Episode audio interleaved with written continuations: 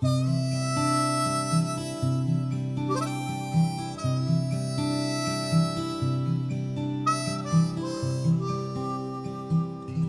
迎收听《生活脱口秀》将进酒，这是一档由两位媒体从业者给大家带来的解读社会热点现象、分享职场生活见闻的播客节目。呃，我们怎么说的来着？不怎么文艺，有一点真实哈。这个 目前呢，我们的节目在喜马拉雅、小宇宙、蜻蜓 FM、荔枝、还有 QQ 音乐和网易云音乐以及苹果播客播出。呃，如果听众朋友想和听友们进一步深度交流，也欢迎加入我们的互动微信，我们的这个微信号是一三四八八七七六三三六。啊，这期节目呢，我们想跟大家直奔主题啊，聊一下关于网红大 V 李佳琦带货花西子啊，在情绪失控怒对网友啊，引发的一场轩然大波事件吧。啊，我的介绍就到这儿了啊，我是江山，接下来有请本播客评论专员。女一号兔子，兔子老师来解读一下这个事情，你的看法？其实你刚才介绍我们的时候，就是我们在那么多个平台上都有，这个就是典型的这种脚底板儿那个主播的，就是生态嘛，非常典型。因为没有什么平台看中我们，所以呢，我们你不要妄自菲薄。我现在强调的是要自信，越是脚底板，越要有一颗攀登世界高峰的心。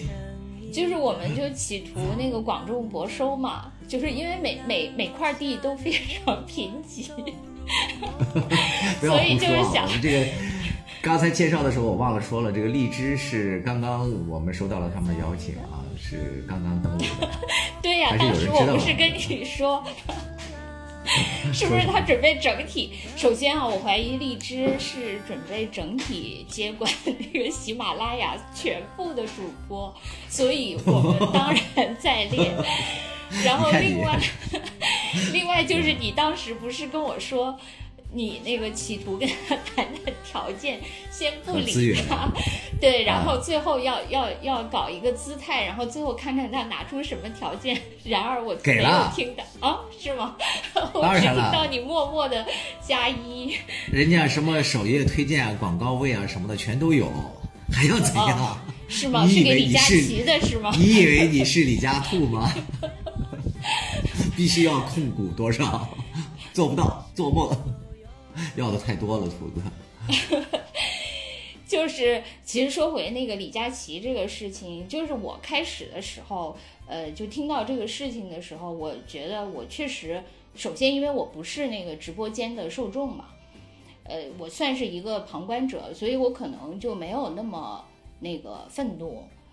就是，但是呢，呃，对，确实，因为我本身共情能力差，这多次说了。我我不知道你第一时间看这个是不是觉得很愤怒？呃，愤怒说不上，我就觉得有点离奇。我觉得一个大主播就是训练有素，平时又口条这么好，然后他不是还是一直号称什么那个是从草根出身，平时很强调自己这样的一个标签的人吗？怎么会说出这样的话？我当时的感觉是不是这是一出很大的戏？他在布一场很大的局，我的大期望又上来了。我第一反应是这个，我觉得他不会犯这样的错误。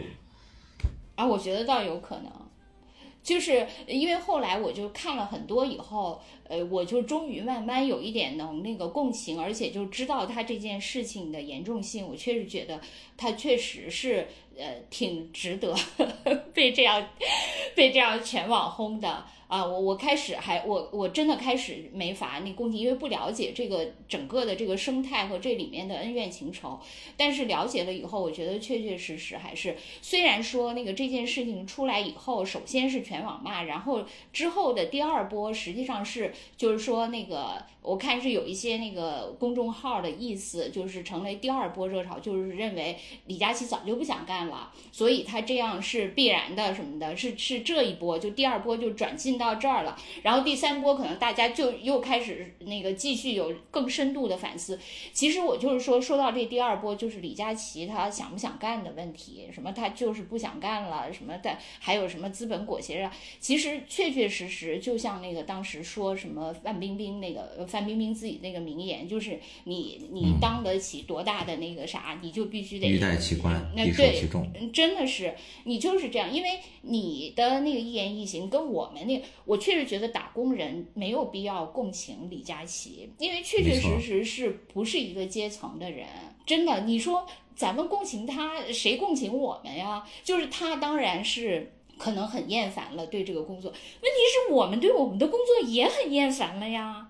而他很厌烦了，还有那么多回报，而 我们很厌烦了，还是留着这么点儿钱。另外呢，就是没啊没涨工资这件事儿，我觉得就就这件事情吧，呃，里面当然也是复杂的。我觉得确实有一部分人是真的很努力，但也没有涨工资，这个是真的有。，我觉得不是一部分人嘛，我觉得是大部分人。呃，对不？我我想说的是，还有另外一部分人，就是另外一部分人，他就是确实，你也不能说，就是说所有的人都是很努力，但也没有涨工资，因为另外一部分人可能他确实是觉得啊，努力可可能可以活得好一点，但我就不想。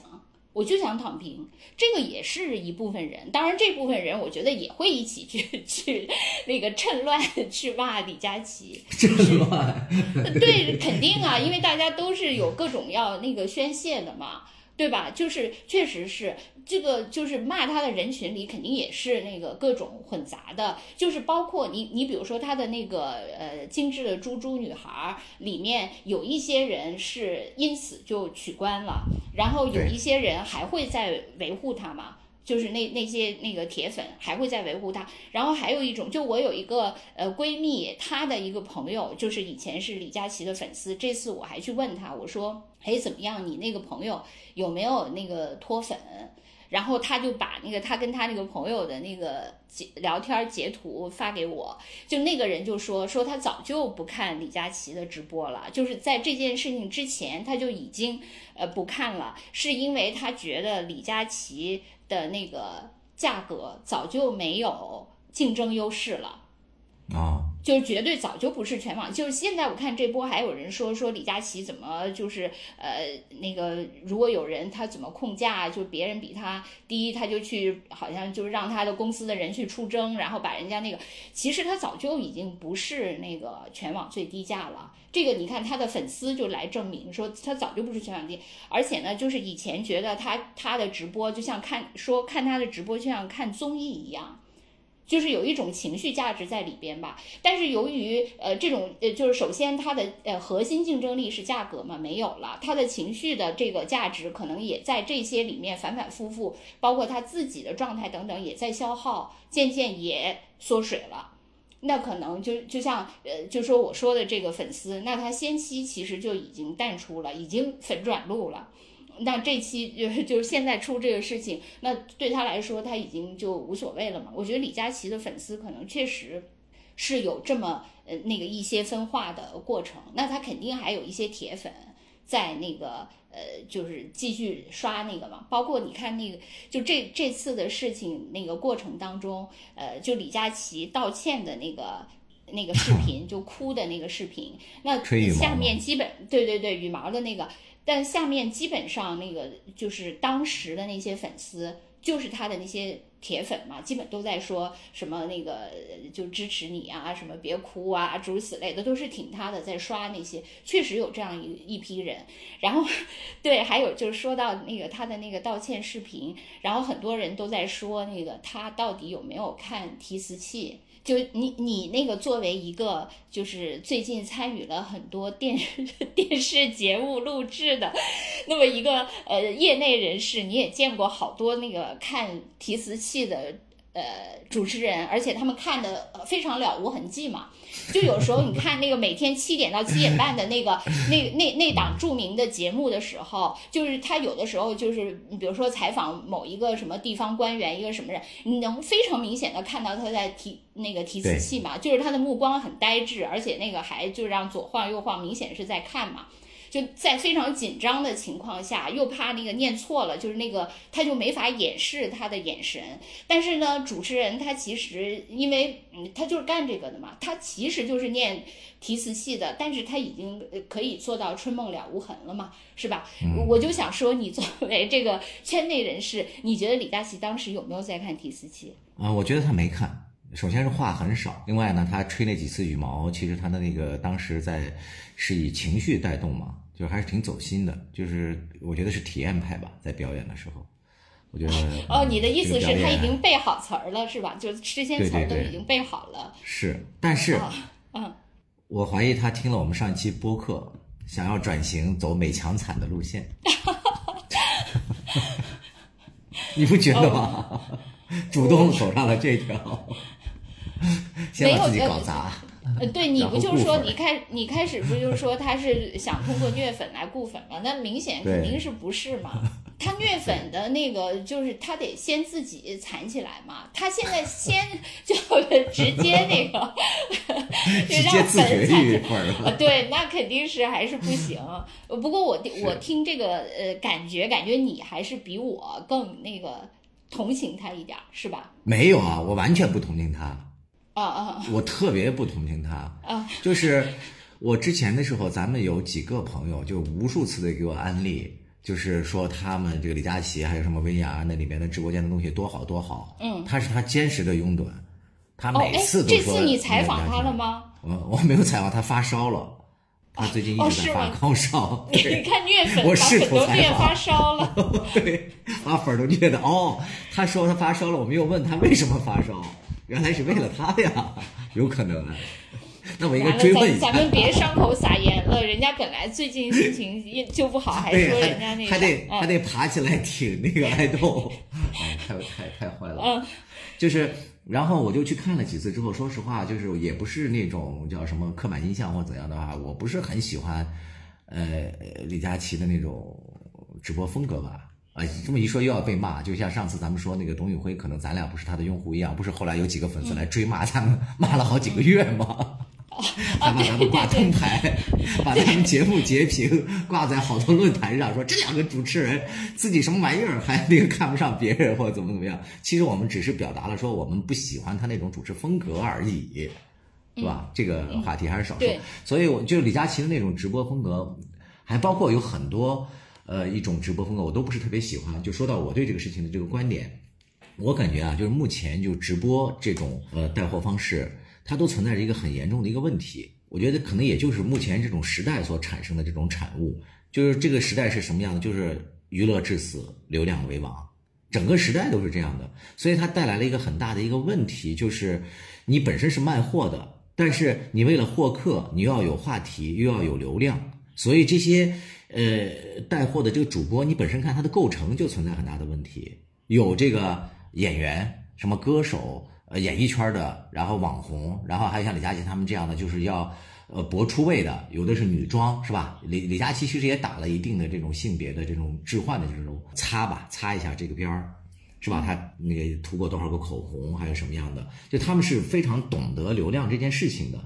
但是这个其实它就带来了一个问题，就是你毕竟还是要卖货的，你流量来了之后，你怎么把这个东西的专业性给说清楚？三言两语，其实我觉得真正的在那商场或怎么样卖货的那些人，他们还是有一定的专业性的，会把这些东西它的质量到底是怎么样，而且那些人也不是什么都卖嘛，他对他所卖的品牌，他深耕进去，他是了解的。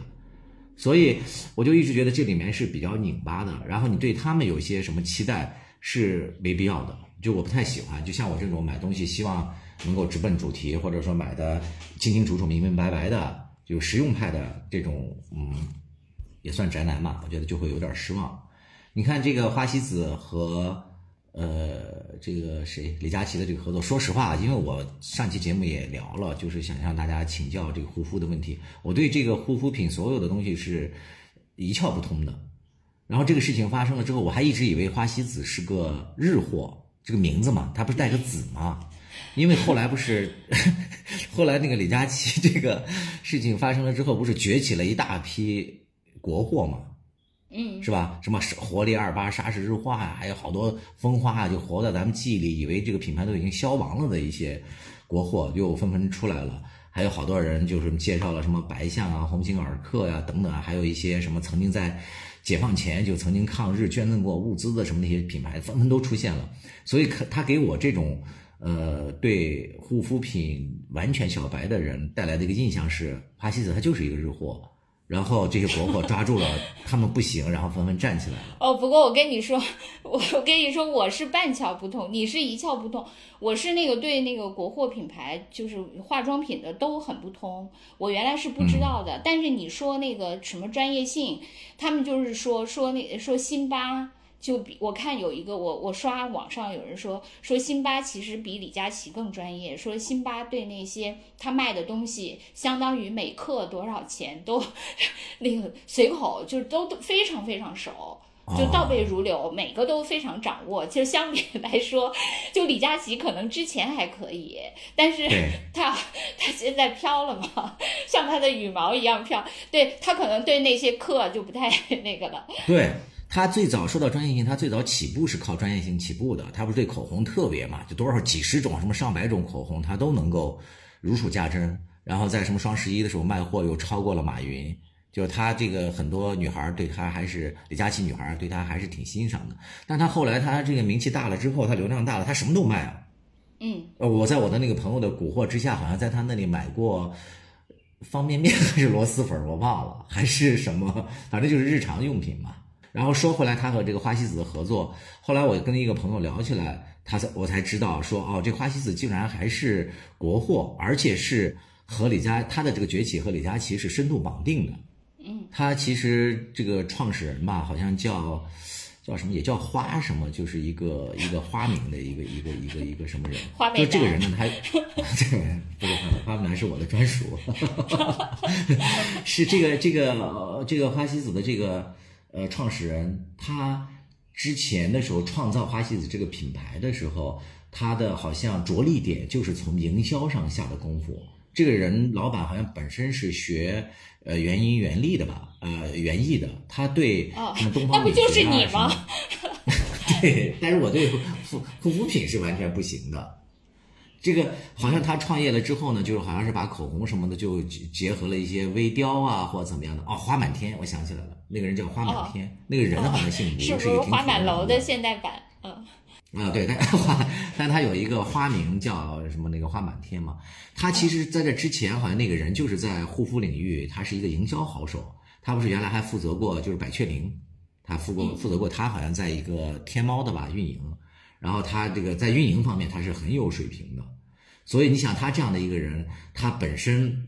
去做这个整个的营销，它的着力点就不是在产品本身上，它是从营销上去切入的。好像他最喜欢的一个故事，就是和咱们原来那个领导，咱们那个老总最爱讲的那个故事是一样的。你肯定知道我要说什么，就是空手套白狼嘛。就是 怎么样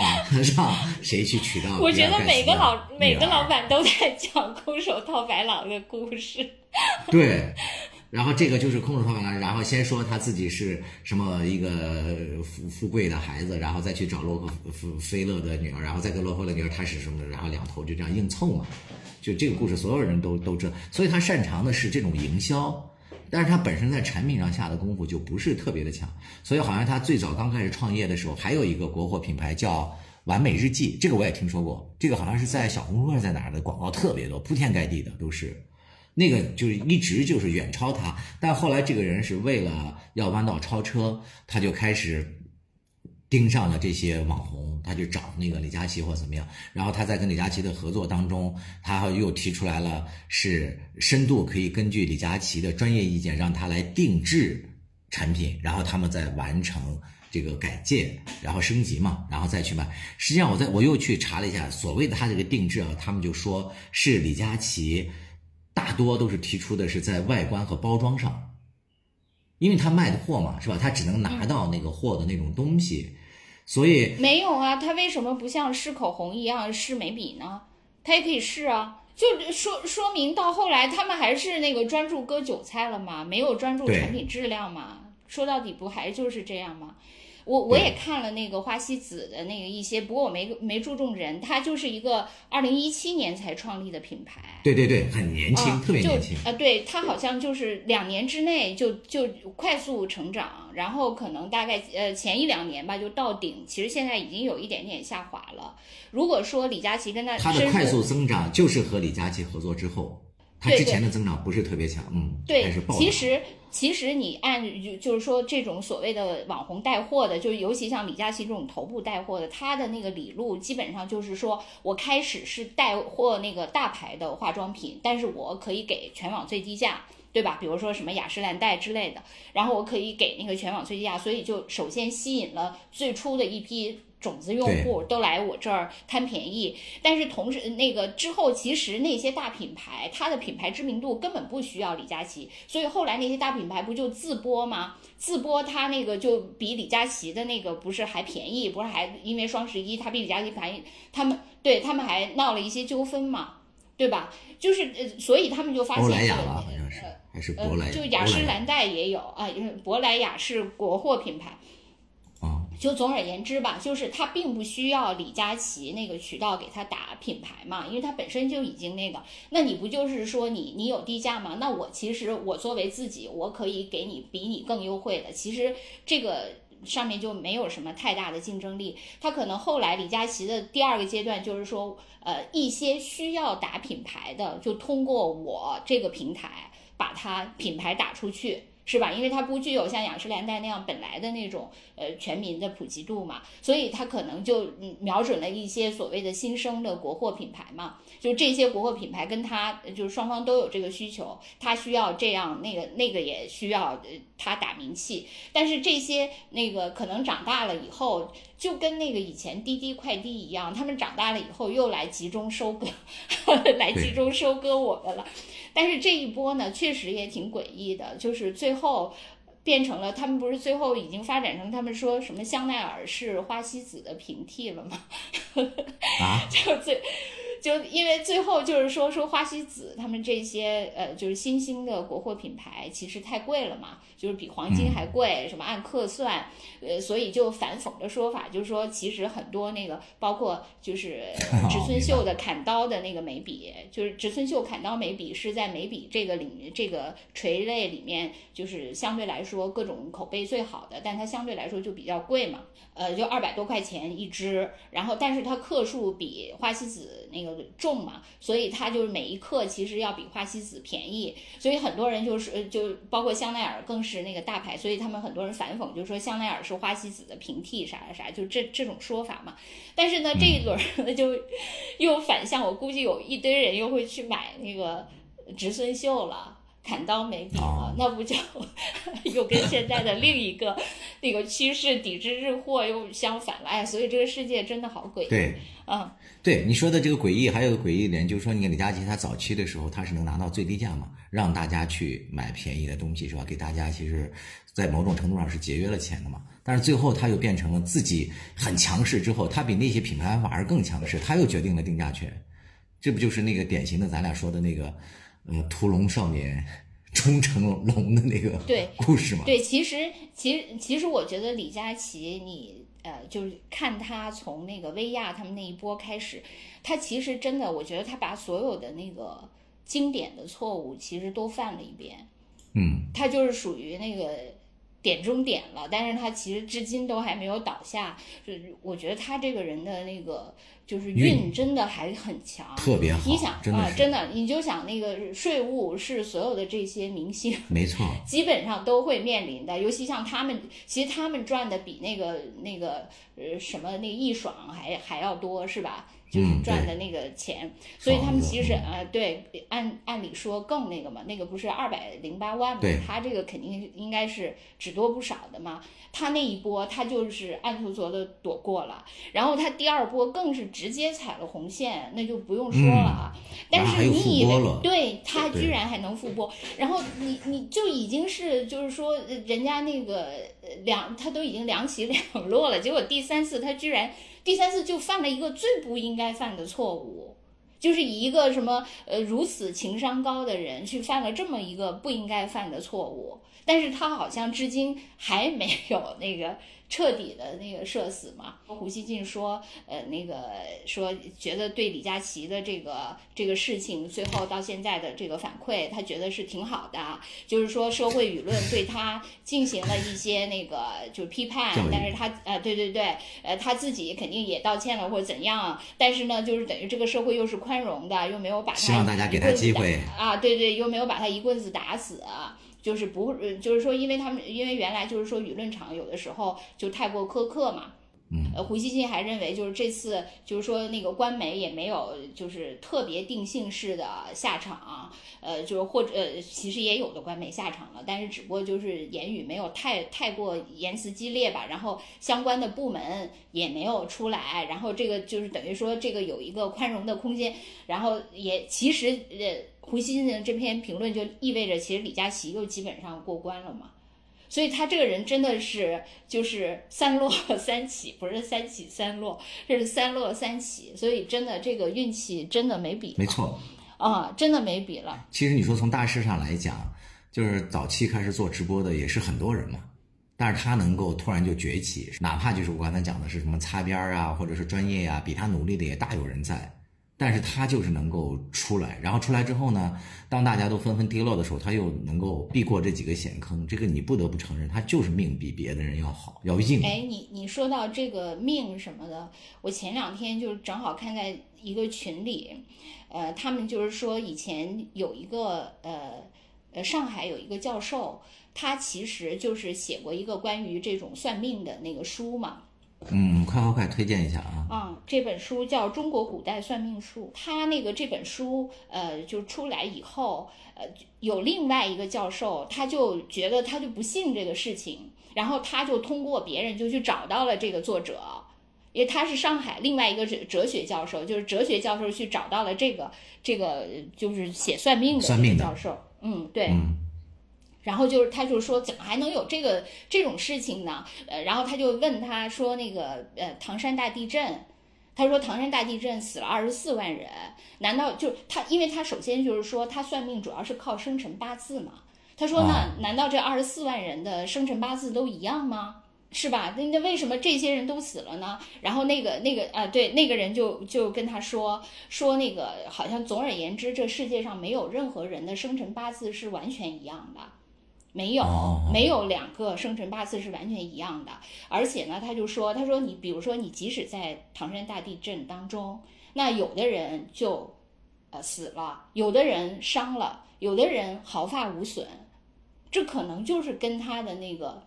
呃，就是这个命有关，嗯，而且他就说，他说那个，他说有些事情我没有法子跟你解释，但是你自己去学学，去那个算算，你就明白了，就跟那个格物致知，你自己多格几个，掌握方法有多格几个就会了。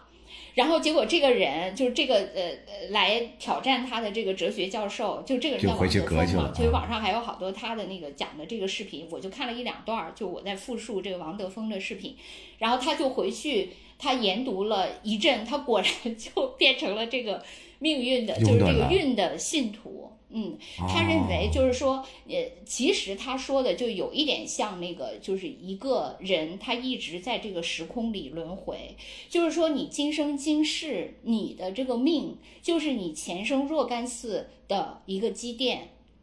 到这生的一个展现。当然，你这生肯定又为你以后的一个那个啊，又在做积淀。对对对，有有。其实我觉得这个想法，呃，就还挺好的。就是因为它可以让你释怀很多东西，对，就像你，就像你原来，比如说每个人要面对死亡的时候，如果他相信有轮回这件事情，就无论是你面对亲人还是自己，都要面临这个事情。如果你相信轮回，其实你就会释然很多。从情感上，如果这个命运更是，就不光是说它可以轮回，可以解决死亡问题，而且你可以解决你这生的遭遇的问题，因为这无非就是以前的一些积淀嘛。就是，就虽然说这个这 个听起来好像是是一个老科，但是它确实就如果你真的在那个人生中遭遇了很多以后，这些确实是可以疏解你的。就说到这一点哈。我又那个差的就又要荡开一笔了，就前两天那个我的老领导，呃，他就在群里发了一段视频，就是他救了一只斑鸠，嗯，在北京，然后就把它交给了这个什么动物保护部门，他拍了一段视频就发在群里，然后。然后我我就那个问我的老领导，我说您现在是那个开始喜欢观鸟了吗？你知道观鸟其实是一个垂类的群体，还已经很我知道多年了。嗯，我有一个同学，她老公就是，对，然后那个他就说，他说，嗯，对他跟我说，他说他已经那个呃，就是入坑两年多了。然后他就说，他他说那个他还发现了一个小程序，呃，就是跟那个识，你知道有一个不是识植物的那种小的那种哦 app 特别多嘛，嗯就可以行色好几个那些，嗯对对，好几个。然后他居然还有一种识鸟的。然后我说哦您发给我吧，然后那个那个 app 这个小程序不是 app 小程序，就是在微信里的叫懂鸟，啊，就是懂得鸟那个懂鸟，然后那个那个小程序它的那个 slogan 就是说它可以识别一万多种鸟，哦，然后我就问，呃，我就问我的老领导，我说，哎，这点我挺奇怪的，就是为什么鸟有一万多种，然后植物就更甭提了，肯定是超过一万多种了，但是是。为什么人这个种就那么少呢？就是好像没有多少种，而且前两天我正好看到，就是网上就说说以前的那个教科书上，就是有一组画，就是人怎么开始从那个类人猿一步步呃站起来，形成直立人，然后最后发展成智人那样一步步的那种演化的图嘛。但是呢，据说这个图后来就被取消了，就从教科书上消失了。后来就说为什么消失了？据说是因为嗯。智人就咱们这这这波人，就是智人，把那个其他的人种都给吃了，都吃光。就是直立人，直立人就是所谓的那个什么山顶洞人那些人嘛。就是山顶洞人，咱们一直以为是咱们的祖先，其实不是，咱们跟他是就是两旁支，就咱把他给吃了。嗯，就是咱们其实是那样的，就还挺令人震惊的。就是咱们的那个祖先其实啥都吃，把别人都吃光了，最后咱们成了那个垄断型的了嘛，就就跟那个现在的那种。这个没有什么好震惊的吧？我我还挺震惊的，然后我我没有想到，就是咱们祖先那么残忍，那么就是油盐不进的，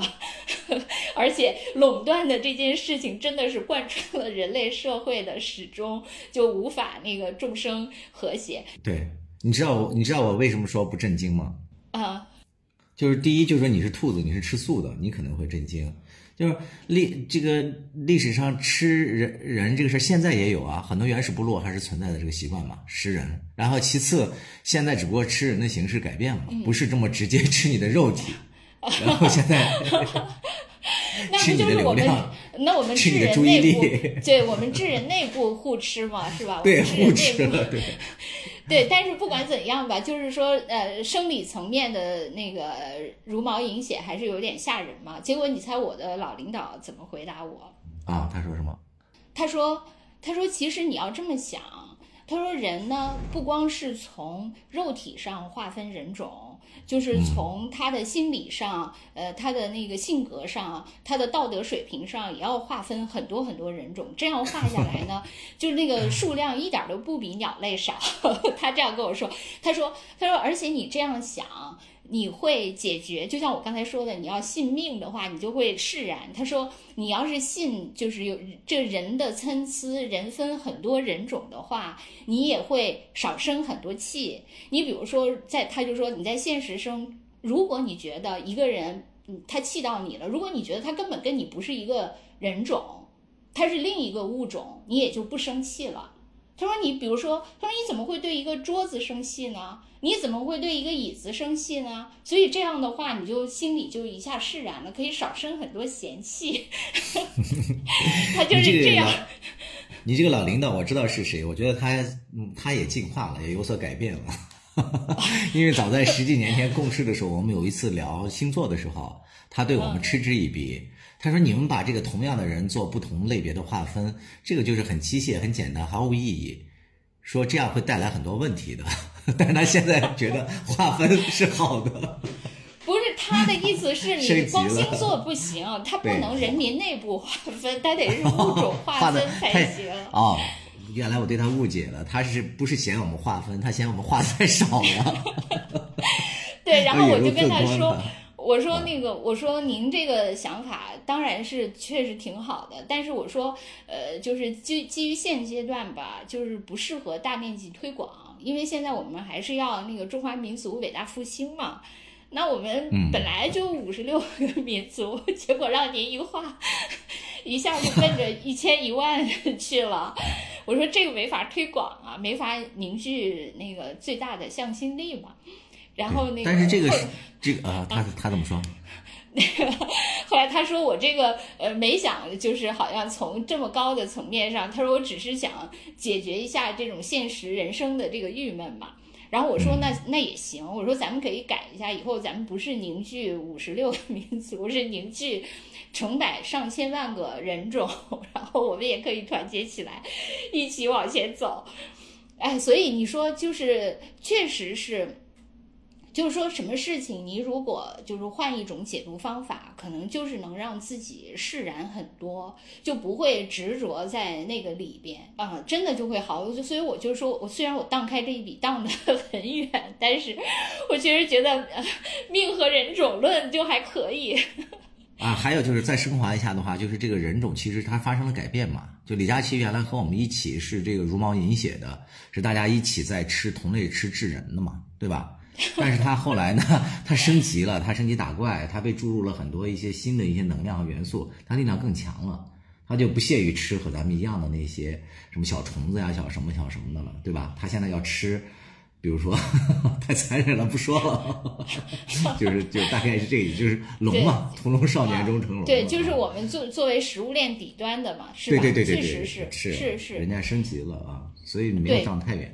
不过我还是要回应你刚才说的那个话题，就是你说其实你还挺信这个什么命的，就是算命的这个轮回或什么一说的，好像有一个呃呃是诺贝尔奖物理学奖吧，一个获得者叫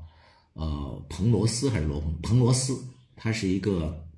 英国的一个科学家，他原来就不是特别有名的一个理论，当时还有很多人在讨论嘛，他就提出了一个所谓的量子意识模型，他就认为那个其实。人的那个意识是什么什么微观中量子什么引力效应，反正一堆那词吧，我也不懂。大概的意思就是说，其实它确实是不会消失的，就是相信这个其实还挺好的，就不会让人陷入到一些终极问题的恐慌当中。对，我也觉得，我觉得上帝这么，如果有上帝的话，就是设计了人这么精妙的一个物种。然后就让它几十年就消失了，这个报废率就按我们上次说的性价比也有点差。我觉得它，而且它那模型能有那么多吗？我感觉它可能也就一定量的那些模型，是不是？我觉得上帝制作的模型可能那个总数还是有限的。因为你经常会想，哎，你比如说你路上遇到一个人，说，哎，这个人跟我那个看到的就以前认识一个朋友长得好像啊，或者你甚至觉得有一个男的跟你以前认识的一个女女朋友都长得特别像，一个一个那个是吧？一个女的跟你以前认识的某个男性都长得特别，其实他就那么一一些模板嘛，是吧？所以我认为它模板是有限的，所以它得反复的用，让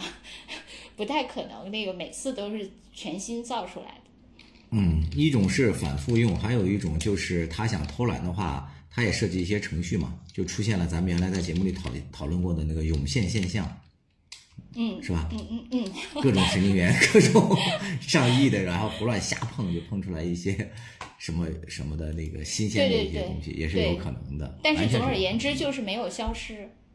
对，是的，就是没有消失。对，要是这么想，确实，我觉得还是会那个啥吧。就跟其实就还是一场大型游戏，我们其实还是能在游戏里永生的。就是你这这一会儿这条命那个消失了，然后再等待 一会儿，这个又满血了。是，来我们把话题再拉回来，是吧？拉回来继续，因为李佳琦直播这个事情的一些看法。我刚才就提到，我觉得他现在就是整个直播也不是李佳琦一个人面临的问题，就是整个这个直播它本来就是一种本末倒置的，就他太看重怎么去吸取流量了。你刚才也提到嘛，有好多人看李佳琦看直播，他看的是情绪价值，买什么东西都不重要了。嗯，所以当你也也但但是很多人的生活结构又现在发生了很多的一些变化，他买东西或怎样的话，现在几乎就是全靠网购了。你现在是不是都已经基本上不去超市了？我不是基本上，我觉得我已经有至少十年了吧，就是所有的东西全部都在网上买，衣食住行大大小小。你想我最近的那个代表作不就是我的装修吗？我装修竟然没有在实体店买过任何一样东西，就是从装修到家具，各种软装、硬装全都没有，彻底网上解决。对，就是现在大家都是很多，尤其是呃年轻人，他就是网络化生存了。我觉得他整个中国的这种呃社会结构。这种人际结构，它也在发生着特别大的一些变化。我其实看网络营销有一点，我不是特别喜欢，就看直播啊，就是他一上来就是故作亲近嘛，什么亲啊，什么家人们啊，还是这种东西啊，就是你谁跟谁啊，你你亲谁啊，你跟谁家人啊，就是我就觉得有点套近乎或怎样那种嫌疑，我就挺烦这个的。我都直问主题。现在现在是有几类嘛？我觉得就是像以什么 B 站为代表的称呼，就是。小伙伴，啊，然后就是可能呃，然后就是那个以淘宝那个系统为代表的就是亲，然后以快手为代表的就是家人们，呃，哎哎，抖音是什么？因为我没有我没有用过抖音，抖音是怎么称呼的？抖音是比较杂吧，抖音叫亲的比较多。叫家人的也有，它比较杂，我觉得相对还是比较集大成，是吧？小伙伴都有，是吧？对，老铁的这个。成员结构，对。哎，罗永浩叫什么呀？罗永浩管大家叫啥呀？哎，我都没注意。哎，你不是号称是那个罗粉太大了，对，都太大了，可能直接直接叫的我的名字吧。山，你来了，你看这个粉儿。脑海中补的所有的话都是只是对我一个人说的。哎，对我其实我我就想问你，你觉得你有这种代入感吗？就是很多人为什么特别喜欢看直播？是不是就是透过这个竖屏，就你感觉他就在对你一个人说，就跟你一 v 一，你有这个感觉吗？其实我是没法进入到这个情。哦，我没有，对，你一说山，但是 我以为 这是我我编的，但是我期待有，就是我有时候在直播间里买东西，就是我经常会问他的时候，他不回答我，我就特别生气。就比如说他介绍这个东西说了半天，我就问他一句话嘛，就是我要下单的话，你总得告诉我呀。比如说我关关乎这个东西是不是全棉的，或者怎么怎么样，你要去翻他的介绍，你还得退出这个页面是吧？又得去看，我就问一句，然后他的主播或怎么样又不看我，我就很生气。然后我就看到很多人在那个群里就发泄情绪，说永远都在自说自话，从来不回应别人的那个提问。我就复制，复制上粘上，在那里面打上一一串去刷屏。哎哎，你说李佳琦是不是就是为了避免你们这些网友的这种常见的不满，因此他就回应了网友？他不是说有一个网友在那说嘛，他立马回应了，回应了以后就翻车了，所以不回应就不翻车，多干多错。你又在替他洗地了，对我，我是想说的这个问题是，我是觉得整个的，你刚才说的这个就是称呼的分类也挺有意思的。你也可以看出来，其实咱们中国的整个的这种呃，现在基层的这种组织结构啊，这个社会结构，它还是从原来的熟人社会在转变。大家想要获取一个人的信任的时候，他一上来就把他想称为是家人，他不会把你视为是一个商业社会的一个就是。这位顾客或者这位朋友，这位先生、这位女士，其实就挺好的，但是他非要把你拉到特别近，这个可能跟咱们生活的这个社会环境也有关系嘛。比如说，很多人都说中国是一个熟人社会，现在办事儿还是得靠关系，住院、上学或怎样，为了谋取一些资源，还是要去争夺这些嘛。然后到网络上也一样。哎，对你在说这个，我就说咱们刚才说的那几个称呼，实际上我觉得这几个称呼里真正出圈的是亲。你比如说，我觉得在工作中啊，你有的时候就跟同事也会说，哎，亲，怎么怎么怎么样，就是为了那个啥嘛。但是呢，你不太可能跟 同事说，哎，小伙伴 或者说跟跟领导说，哎，老铁，对吧？家人们家人也不太可能说，是，可能也许偶尔吧。但是亲就已经非常自然的融入到这些日常话语体系当中了哈，算是一个唯一出圈的，嗯。你接着说，嗯，所以你看，其实像 B 站什么的，还是年轻人多吧？年轻的社区是吧？他叫小伙伴叫的多。然后你看现在那些呃大厂或怎么样的话，他们不是叫小伙伴的也多一些嘛？叫同学、小伙伴是吧？可能这个也是一种就是就是也算半出圈吧，就在他们这年轻人的里面是可以的，但是在一些传统的一些什么公司里呢，还是行不通的，叫小伙伴儿叫什么的。所以我想说，它其实这个带来的一个很大的一个问题，就是互联网其实它最终卖的，我觉得还是要卖信任。我无独有偶，就是我们前几天去做那个节目，就是我们那节目的使命之一，就是要教会一些中老年人去上网嘛。然后就跟那些好多呃那个老老伙伴们交流的时候，他们其实提出来一个最大的问题，就是上网其实反而不是那些什么手续啊什么那些问题啊，他们最担心的是被骗。他说对面总是一些陌生的一些什么人呐、或怎么样啊。他说我最担心的是我的这个钱，呃付出了，他会不会给我寄假货呀？还有一个就是我把我的那个卡密码在网上输出了，会不会被他们给窃取啊？等等啊。他是对于出于这个安全问题是他最大的一个一个担忧。所以其实我觉得在网购上，大家要克服的第一道问题其实就是信任成本嘛。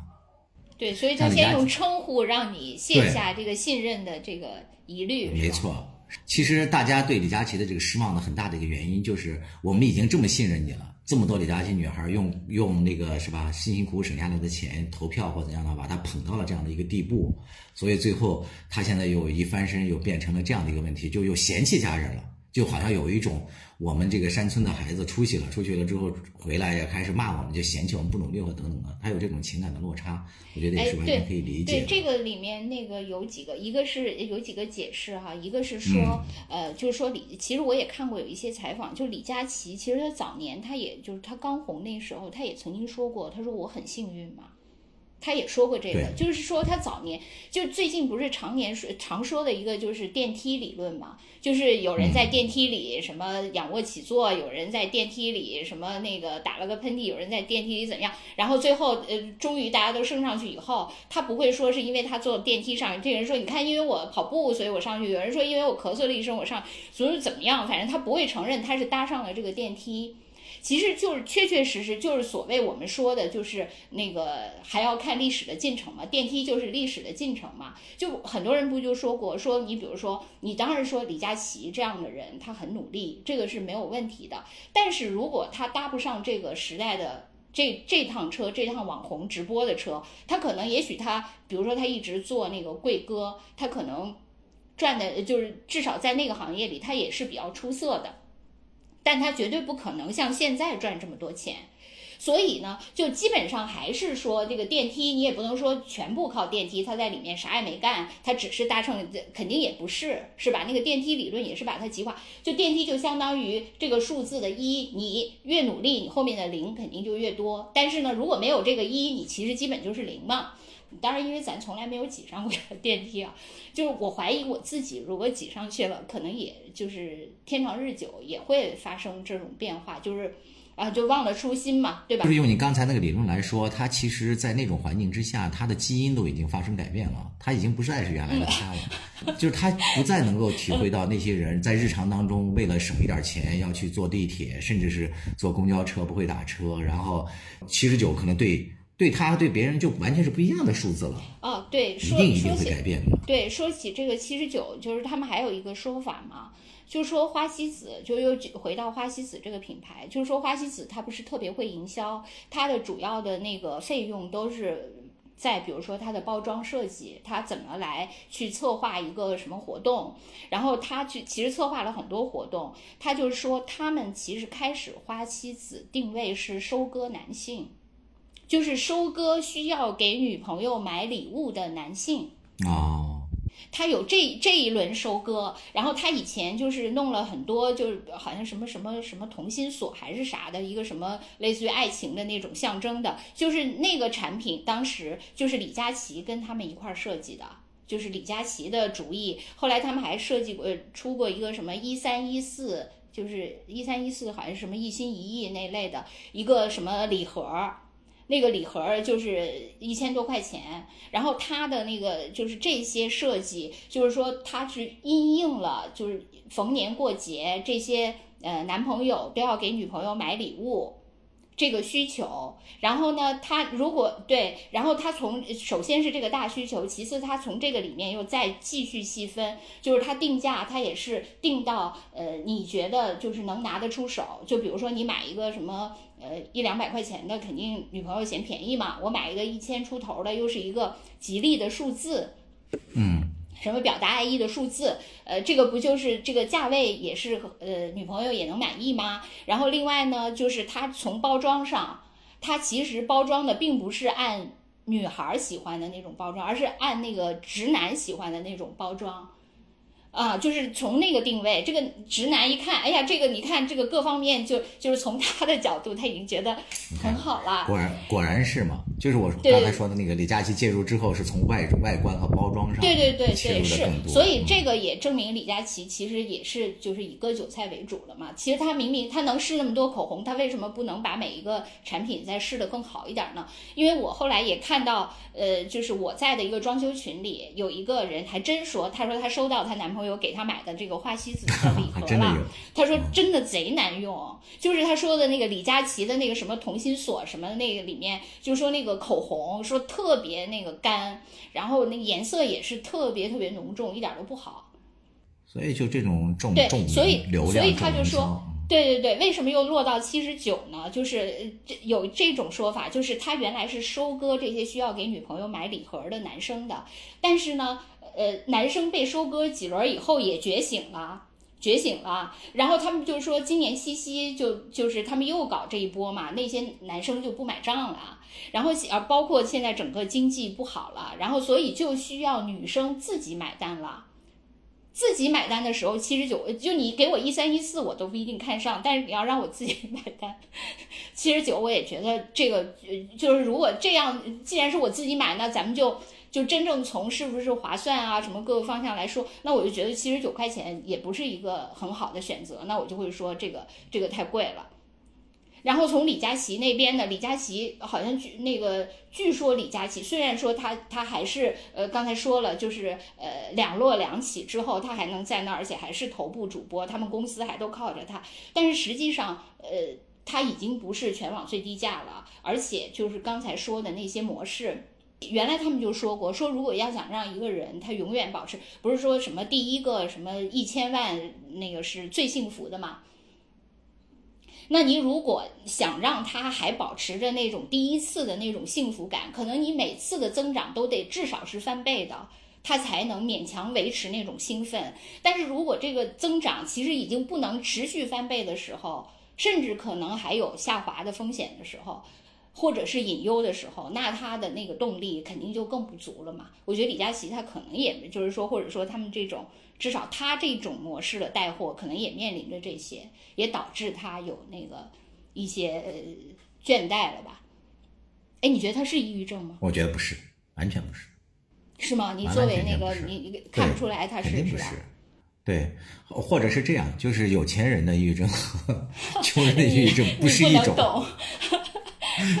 是两种病。行 我是想问你，之前不是也差点儿就是一只脚就迈入了这个带货的这个行业了吗？你有什么内幕可以跟我们说说吗？像我们只能是坐在屏幕前的嘛。嗯，哎哎，这个正是我下一个想要聊的一个大部分啊，就是一个话题，就是其实跟你刚才说的也有一点关系，就是你说胡锡进不是提出来了对这个李佳琦要多包容，不要对年轻人这么苛刻。然后又他极其几落嘛，其实我我这次是对老胡的这个观点是嗤之以鼻的。我甚至觉得，其实，在第二波的时候就不应该给他机会，就不应该让他出来。那李佳琦需要机会，那千千万万的那些年轻人不是更需要机会吗？就很多人家都没有犯过错的人，为什么不能把那些人捧出来，让人家来做这些事情呢？又不是中国又不缺人，我就我是非常不赞同老胡的这个观点的。无独有偶，不是还有另外一个，呃，也是直播翻车吧，就是董宇辉的一个同事，那个人好像叫钟灿，他在直播的过程中，不是关于九幺八那个事情，他在那里大喊大叫嘛。首先，这个钟灿呢，就是我去看了一眼啊，他的那种直播风格我特别不喜欢。就是现在抖音或怎样的话，虽然说这个呃呃，就是说到这个物种划分，好像什么美国什么把人种划分了多少个，九十八个还是什么一百九十八，就是就是千千万万个性别吧。性别啊，每个人都有不是人种啊性别分了，是啊，性别。对，有很多个这种性别。然后但是网络上就兴起了很多他在表达方面就特别的，就是那种腔调，就是我是生理上就看了之后不是特别的舒服。就，但是我为了了解他为什么翻车，我就把他那个视频还是看完了。我当然不你的意思是，他也是那种九十七个性别之中的一种，那种不是常见的两个性别的意思。就是有点奇怪了。我当然不是说这种人没有表达的权利啊，我只是说我不，我个人欣赏不来。嗯，但是我还是看完了他的那个翻车的那段儿。首先，这个小孩呢，他就在那儿大喊大叫，说呀，这个东西啊，什么九幺八呀，多好呀，九就要发，就开始在那儿表演啊，就一定会大富大贵，就是类似于这种，他全然没有意识到这个这个这个日子的特殊时期呃问题的。然后后来就是有人在那个直播间里就开始 diss 了嘛，嗯，就说这个是有问题的，然后给他提说九幺八是什么日子，是我们什么关乎我们国家什么家国大义啊什么什么的。然后这个小孩看到了之后，他就。可能意识到错了，他就说：“哎呀，呃，对不起，呃，我我我不知道这个事情。”然后他，但是他后来他又觉得不知道这个事情不对，他又反过来说：“哎，我也不是不知道这个事情，哎，我哎，他就手足无措了，就是，你知道他这个事情不过这个有有点奇怪啊，不是那个东方甄选就是主打的，对啊，算是没错啊，我想说的就是这个，对，想说的就是这个事情。你不是号称是文化主播吗？”嗯，就是还有之前的那个 diss 我们追着我们骂了几个月的那个 那些粉儿，就是说东方什么一定是什么我们国货啊，一定是我们中国将来带带货的多么的多么就把他们就说是品学兼优嘛，对吧？就是怎么也会出现这种问题呢？然后出现了这种问题，哎呦，我这有这个这么一说，好像有点谢那个谢思问了。不是，我的意思是，我的观点是，你既然做直播，你吸取了大量的流量，你原来作为一个素人的时候。大家可以对你没有太高的要求，因为你不会造成太大的影响力。但是，当你已经获得了社会这么多资源的时候，你就要背负起这个社会相应的这种道义和责任来，就跟很多艺人是一样的。是他出了名之后，你又反过来说要多原谅他，要给他机会或要怎么样？我觉得这一类人犯了一次错误，就不要给他一次机会。对，呃，我也是，因为我每次咱们录完了以后，我都想。幸亏我们没出名，今天又胡说八道了些什么呀？要是有人 翻那个岁月史书，我可咋整啊？我真的，我每次都这样想，所以我就觉得每次还挺释然的，觉得就是可以享受胡说的这个乐趣嘛。我每次剪节目的时候，我就在想，哎，这个话有点偏激，要不要剪进去？就有点犹豫，然后我突然想，剪进去就剪了，也不会引起网暴。只有几个那个什么黑粉来黑我们，无所谓，不在意，就剪进去了。你看不红也有不红的好处。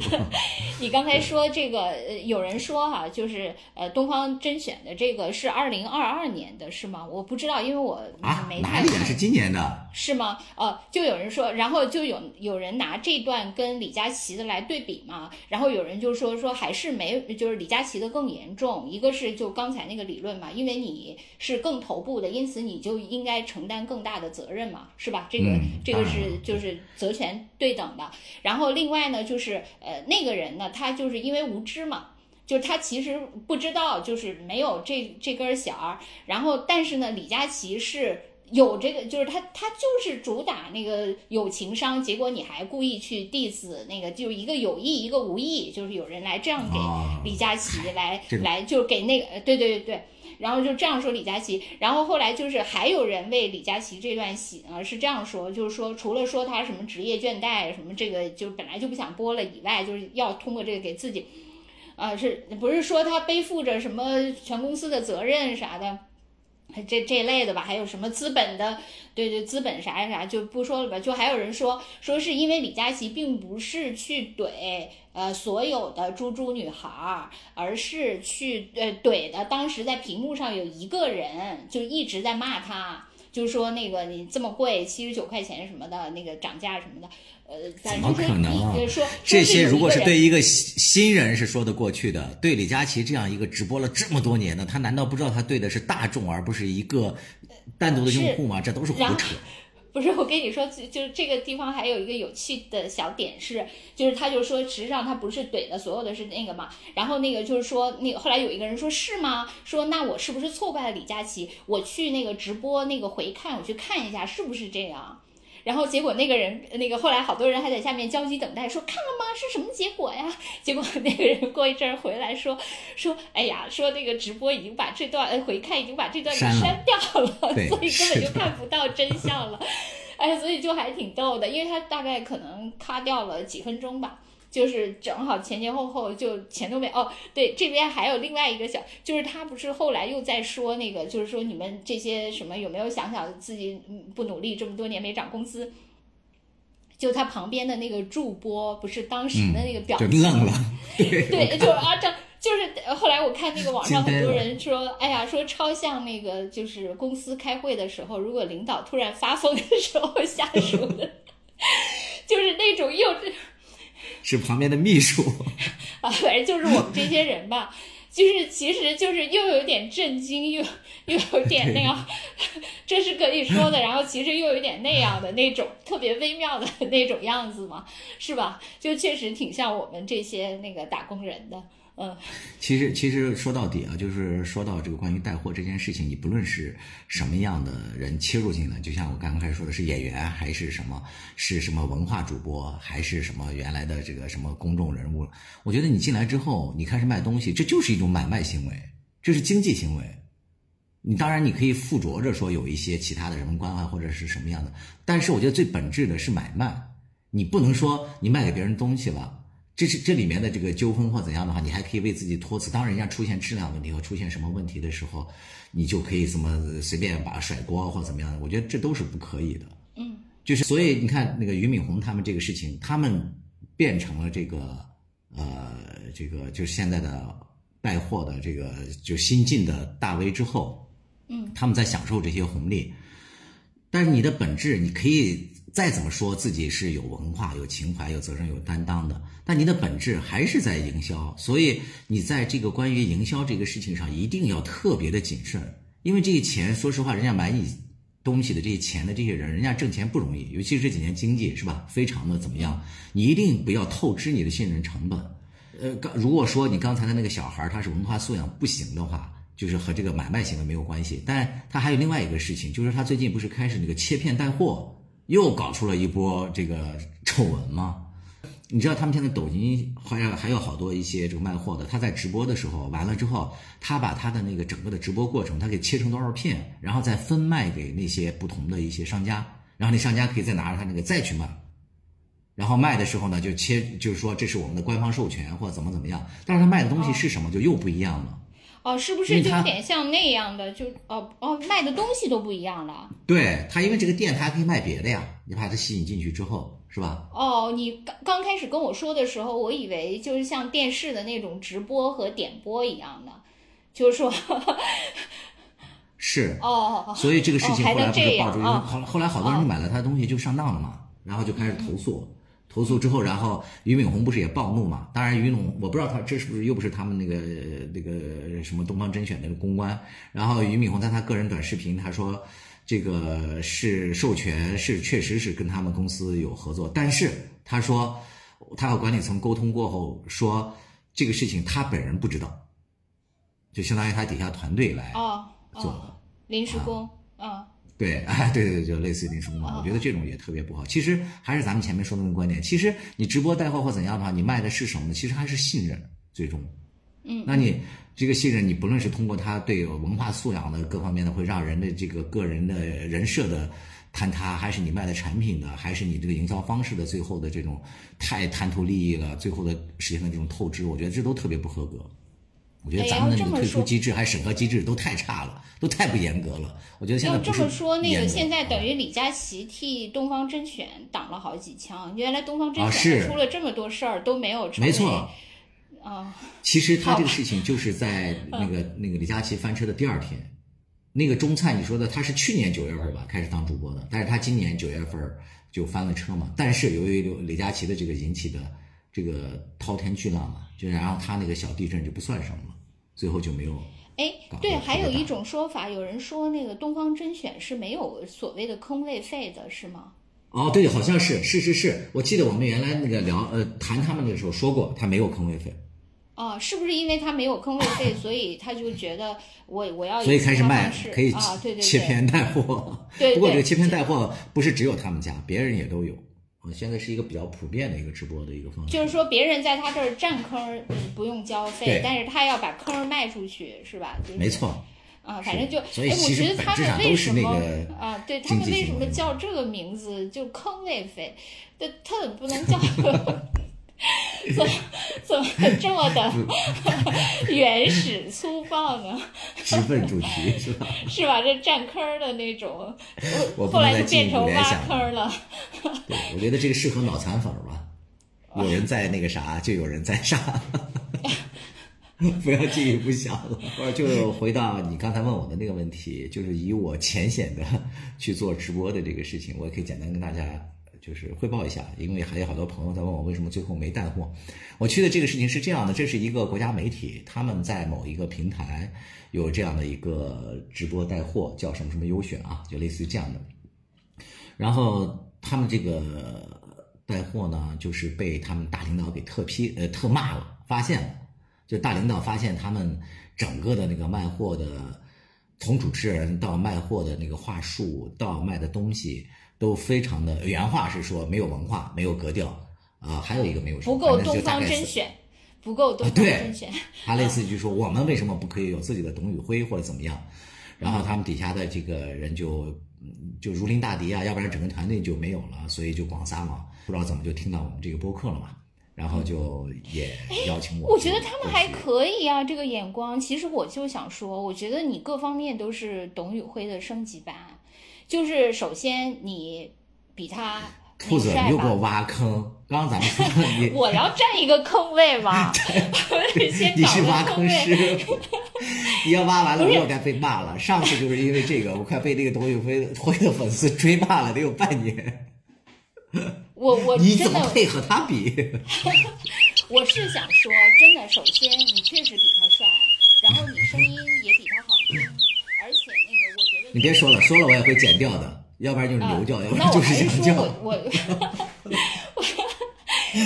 我就我我真的还想说完，就是另外呢，就他其实还有一点吧，就是除了他的那个就是诗和远方，这个你也有，没没问题。我觉得就是 贩卖情怀这点你一点不比他差，是吧？另外，我觉得就是他其实还有一点隐藏的，就是除了是他还是所谓的就是凤凰男嘛。对吧？他其实是从那个很很那个嗯不容易，然后奋斗到现在，嗯你更是了。对，我是西北第一凤凰。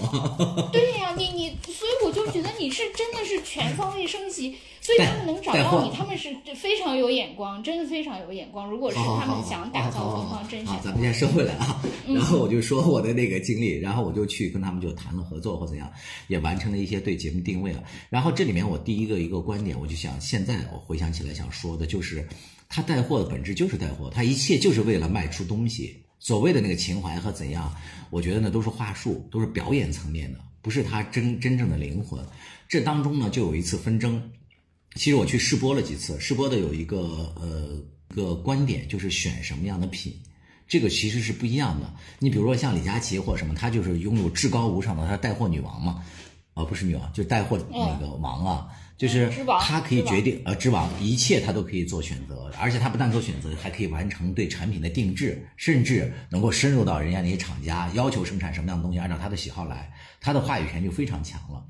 但是那些中层的或怎样的话呢，可能就不会有这么大的话语权，他顶多可能能选品，然后呢，再往下那些基层的主播，他连选品都不行，他就只能在那儿嘚啵嘚啵说，就是他们说他们整个的用户画像百分之八十是女性，就是这家我要去的这家啊，所以呢，他们就说这个怎么样能够体现出对女性的这种关怀或者是怎样？当时我就跟他们讨论，当时正好咱们不是也在做跟那个什么一些女性主义相关的一些话题嘛，我就聊到，其实现在就是一些呃女性，尤其是咱们这个东亚这边女性，她的一些生存的一些困境。你比如说啊，这就是老科了，什么在这个父权社会下，然后还有一些就是家庭主妇，还有一些同时肩负着生育啊，还有职场发展这些压力的，还有这种什么丧偶式育儿的这些妇女，她们所面临的这些问题。我他们已经面临的压力很大了。我我的观点是，能不能把他们从这种消费主义的这种呃漩涡里把他们拉一把，拯救出来，让他们能够清醒自立的去消费，能够从关怀自我、爱自己的这个角度去消费，去买对自己真正有用的这种性价比高的东西。我觉得我这个是能自圆其说的，也不是不让他们买，只是买适合他们的，还有适合家庭的，因为他们决定家里买什么东西嘛。然后让他们关怀他们，让他们感觉到这是他们的一个精神家园，他们愿意来看。就是你刚才说的，也能提供一些情绪价值，这个主播能够提供。但是这时候他们当中有一个能够。管事儿的，就是负责选品的那个人，就提出了，嗯，他就说这是绝对不可能的。他说那个江山老师，他说你作为一个主播，我觉得你做节目是没有问题的。他说他说在带货这件事情上完完全全行不通。他说为什么？他说你看啊，他说我们带货就是要他恐慌啊。你比如说关于美容仪。我们美容仪是卖的最好的，你知道我们怎么卖吗？我们就要讲这个女性她的这个容貌过了多少岁，怎么垮塌，怎么怎么什么样，一个美美好的容貌容颜对于这个女性来讲有多么多么重要。然后我们只有引起她足够的恐慌。她说恐慌什么人人类的欲望什么鱼骨图，就大概什么恐惧，最能引发人的这个就是什么啊，调动她的这个兴趣，什么保护或怎么样。所以说，他说你的那套完完全不行，我们必须不能走这条路，就一定要，你看我俩就最后就变得就针锋相对或怎么样，就就难以为继了嘛，就无法继续下去了，就很尴尬。就是后来我就又请教了一个别的一个给别的公司嗯带货的一个挺成功的那个人是一个商务就选品的，他后来就笑了，他跟我讲，他说你有没有提出过？呃，这个选品什么的你要来负责。我说对啊，我说我要参与，至少不能有一方决定。他就跟我讲，他说这里面最大的一个问题就是利益权。他说你以为那个人是真的反对你的权利，就是这个主张吗？其实不是。他说是话语权的争夺。如果你负责选品了，他说，比如说你刚才提的那个坑坑位费，兔子你提的，嗯，如果这个 BD 他有一定的话语权的话，他每年从那个广告商就是那个商务那边拿到的这个叫什么提成或者说回扣。就多达就是呃这几位数也忘了，就大概十万左右吧，一年下来，一个他就能拿这么多。嗯嗯嗯。当然我也不能确定他说的这个是不是事实嘛。他说你说了这种关怀或怎么样的话，你说你要去选品，那其实就是对他利益的争夺。那个人是负责整个选品的嘛，所以说从本质上来讲是绝对不可能的。最吊诡的是这个事情最后在这种斗争当中，就我就落落败了嘛。我就失败了，我就最后可能我这个方案确实行不通或怎样啊，最后我就没有去成。当然也有一些原因是我也不恋战了吧，就是我就发现如果是这样卖货或怎样的，就跟我整个理念完全不一样，就没意思了。最后我也就没去。其实哈，我感觉他们就是有一点那个，就是比如说呃，就像那个呃罗振宇，当时他们不就是说他贩卖焦虑嘛。嗯，是吧？就是说得到啊，就包括他之前就是贩卖焦虑，但是我我是觉得呢，他们这些人就是在所谓刚开始起势的时候，可能也未必就是说呃。真的就是，哎，咱们定好了，咱们就要贩卖焦虑，然后因此咱们就可劲儿往这儿做。我觉得他们可能也是在那个过程中渐渐的形成了，就是呃，开始是自然生长的，后来总结出一种，或者甚至是被别人总结出一种他们在贩卖焦虑。然后呢，但是这其实只是对他们的一种商业模式一个总结，但很多人最后就把它当成了诀窍，就要去复制嘛，就那个人就是那样嘛，他就是他进进而把焦虑再上升成恐慌。嘛，对，是吧？就是就是这个更升级了，鱼骨嘛，可能那鱼骨的顶端估计是鱼脑袋那个地方吧，就是反正鱼头吧，呃，就是总而言之吧，就是更更恐怖，就是升级版嘛。他其实就把一个他觉得他要再把它加强版的复制，我也觉得这种其实有一点那种就是照本宣科，也比较机械嘛。呃，而且跟那个当时就是说，如果你真的是想做一个有文化的那个呃，就是那个定位，有文化的带带货的这个定位，其实完全是背道而驰的，就其实是行不通的。但是呢，我觉得从你说的这个，我觉得你根本就不是在带货，你是在做播客呀。你刚才的一套听起来倒是妇女之友了，但是卖东西的在哪儿呢？就随时随时插入一个话题哈，对，随时插入一个货物。嗯，好吧，反正我就感觉你这个 就是这个主播的这个色彩。当然了，就是按你刚才说的，就是说李佳琦他等于是前店后厂都是他了，对吧？就是说他那个选品到前面的最后主播去卖货都是他。比如说，咱们拿一个案例，没法空对空的来说嘛。如果我是李佳琦，当有人提出来这个七十九很贵的时候，我就会马上哇，是不是姐妹？我真的挺贵的。你这么一说，提醒了我，我要去跟他压价，我要去跟他让他加课、加课数或怎么怎么样。真的，我们姐妹们挣点钱容易吗？是吧？我要挣他们，要关怀。对，很多人给李佳琦出的后来的那个公关的那个解决方案不就是嘛？就是说让他送十万支或者一百万支的那个花西子的那个眉笔嘛。但是那个有人就说，就是首先那个。呃，就就他跟花西子这件事情来说，就有人就说，呃，花西子的那个很大的一部分这个坑位费都给了李佳琦嘛，就李佳琦不是跟他们深度合作的嘛，其实呃，李佳琦自己就拿了相当一部分的利润，然后花西那个花西子自己那加上他刚才说的这些什么包装啊、营销啊，那他其实可能也许本身的那个成本也就。没有，就没有人家以为的，它成本那么低，也许它的利润也没有大家以为的那么高。有人就是说这样的嘛，所以他，你说李佳琦他如果压价，实际上他压的是自己的利润嘛。另外，这是从这件事情来说，而且如果说他其实这个是一种模式，他跟花西子这个是一种模式嘛，就是说我。你跟我，你一个籍籍无名的品牌，你跟我绑定，然后我把你做成一个大品牌，然后咱们一起来割韭菜。但是如果说他跟这个，呃，就是他跟花西子，那他随便把这个价往下压，那以后这个模式就不可复制了。那谁还跟你合作呢？我跟你合作，我是为了咱们共同割韭菜，不是为了让你割我的呀。嗯，对不对？如果他随意降价的话，这个就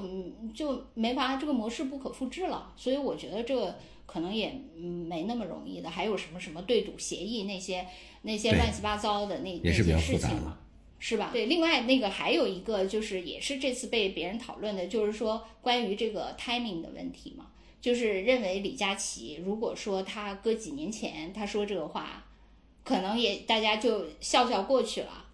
对。啊，但是现在他就不能说这这个话，就是他们就举了几个例子嘛，一个是王健林嘛，一个亿的小目标，如果王健林现在还说这个话，那一定就被全网。虽然说王健林当时说那个话，其实他也是有一定的语境的，他是就人家想做生意的人。就是有人想做生意，他就说先设立，并不是说对我们普罗大众说要设立一个一亿的小目标，但是刻意解读了。对对，但是一一登上热搜，人家是不管你的，就是那个。但是即使是那样，他当时也都没被喷死，只是被大家就作为一个梗了嘛，在玩梗。就是说那个时候大家的心态可能还相对来说平和，至少还有玩梗的这个心情，是吧？但是就就没有了。后来还有一个是，呃，也是被很多人说的另外一个例子，就是有一个游戏主播，就是他以前可能就是呃，就是自自己那个靠自己奋斗嘛，努力嘛，所谓的，然后就那个呃，成为一个。年入也不多少的游戏主播，可那个刚开始还行，大家把他当成一个励志的那个典范。但是后来他有一次好像在直播里就吐槽，就是说那个什么呃，有有个人啃老，就是每天就是啃老，靠父母的钱买了房子买了车，然后下班就去撸串儿。就说这种就不行，这这就就不努力的这种人生就就就不行。然后那个当时他就被那个网友给攻击了，弹幕攻击嘛，在 B 站。然后那些人就说，这不就是我们普通人的生活吗？我们普通人就是这样的，你还要怎样？然后就被疯狂。但为什么他曾经是励志典范，现在已经被群嘲对象？呃，就不是群嘲了，是群那个群起而攻之，就是因为这个环境变了嘛，对吧？就大家的那个整个的心态、社会的情绪不一样了。那你你说像李佳琦这样一个就是情商高的人，这么具有同理心的人，他都已经应对不了了。这个对他已经不能就是这么明显的社会情绪，他都捕捉不到了。可见他其实他真的就已经不太基因突变了嘛。对，已经不是岗了，真的已经不是岗了。就 HR 应该给他评建议 那个辞职，是真的。我昨天我昨天打完球，跟几个年轻人一块吃饭吧，就是九零后的小朋友，九六啊九几的，然后吃饭的时候就聊起来，就是类似于你刚才说的那个什么打什么父母帮着买房买车，然后自己什么工作，然后撸串儿。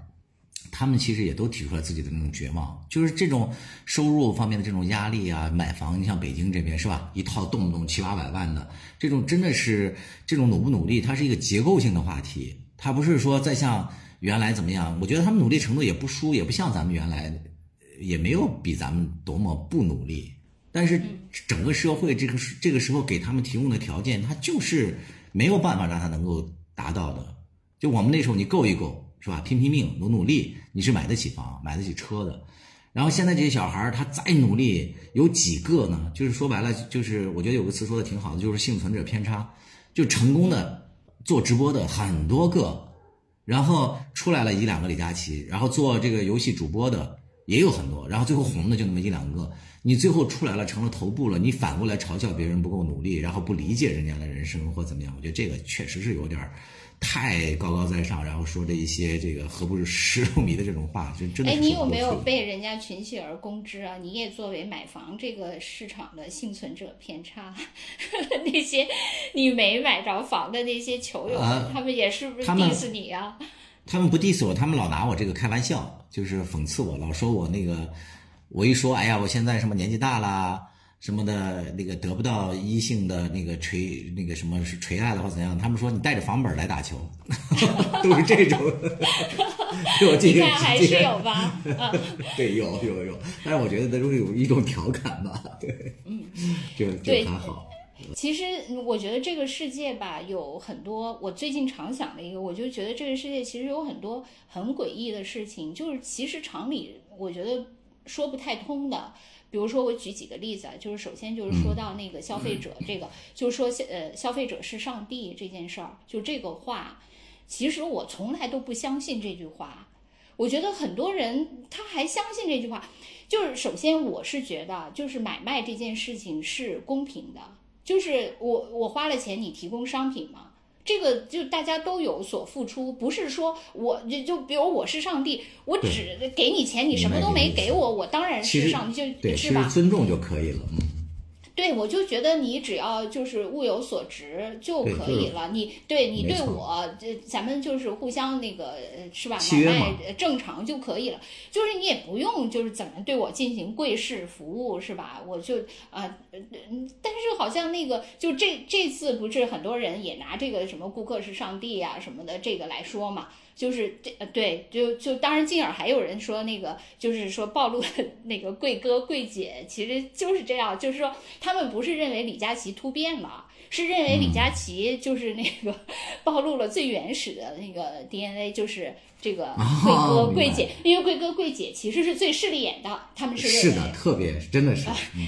所以人家基因没突变，只是基因显有隐性变显性了。反祖了，就是，